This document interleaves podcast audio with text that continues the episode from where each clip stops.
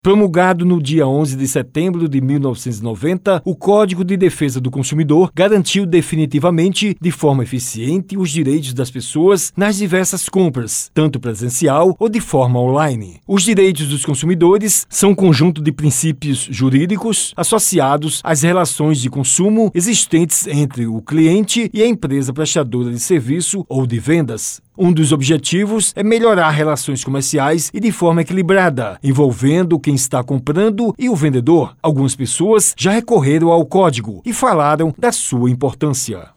Já tive a oportunidade de recorrer ao código, fui muito bem assistido. É um instrumento que foi criado justamente para proteger nós consumidores. Muitas vezes temos práticas abusivas de alguns comerciantes. Então, eu acho que o código de consumidor ele é um instrumento fantástico. O Código de Defesa do Consumidor é um divisor de águas na história do comércio, da economia do Brasil. Eu já precisei e foi muito importante. Ronaldo Xavier, advogado especialista em direito do consumidor, disse que o código é um marco histórico para o consumidor. O Código de Defesa do Consumidor ele é um marco histórico, na verdade, porque ele reuniu e sintetizou a legislação de uma forma até simples e clara para que o consumidor pudesse também consultá-lo e exigir os seus direitos. Ele representa, assim, uma mudança, um antes e o depois, de tal maneira que o consumidor, hoje, ele pode exigir os seus direitos com mais tranquilidade. Ronaldo passou dicas em defesa do consumidor. Pesquise. Se você observou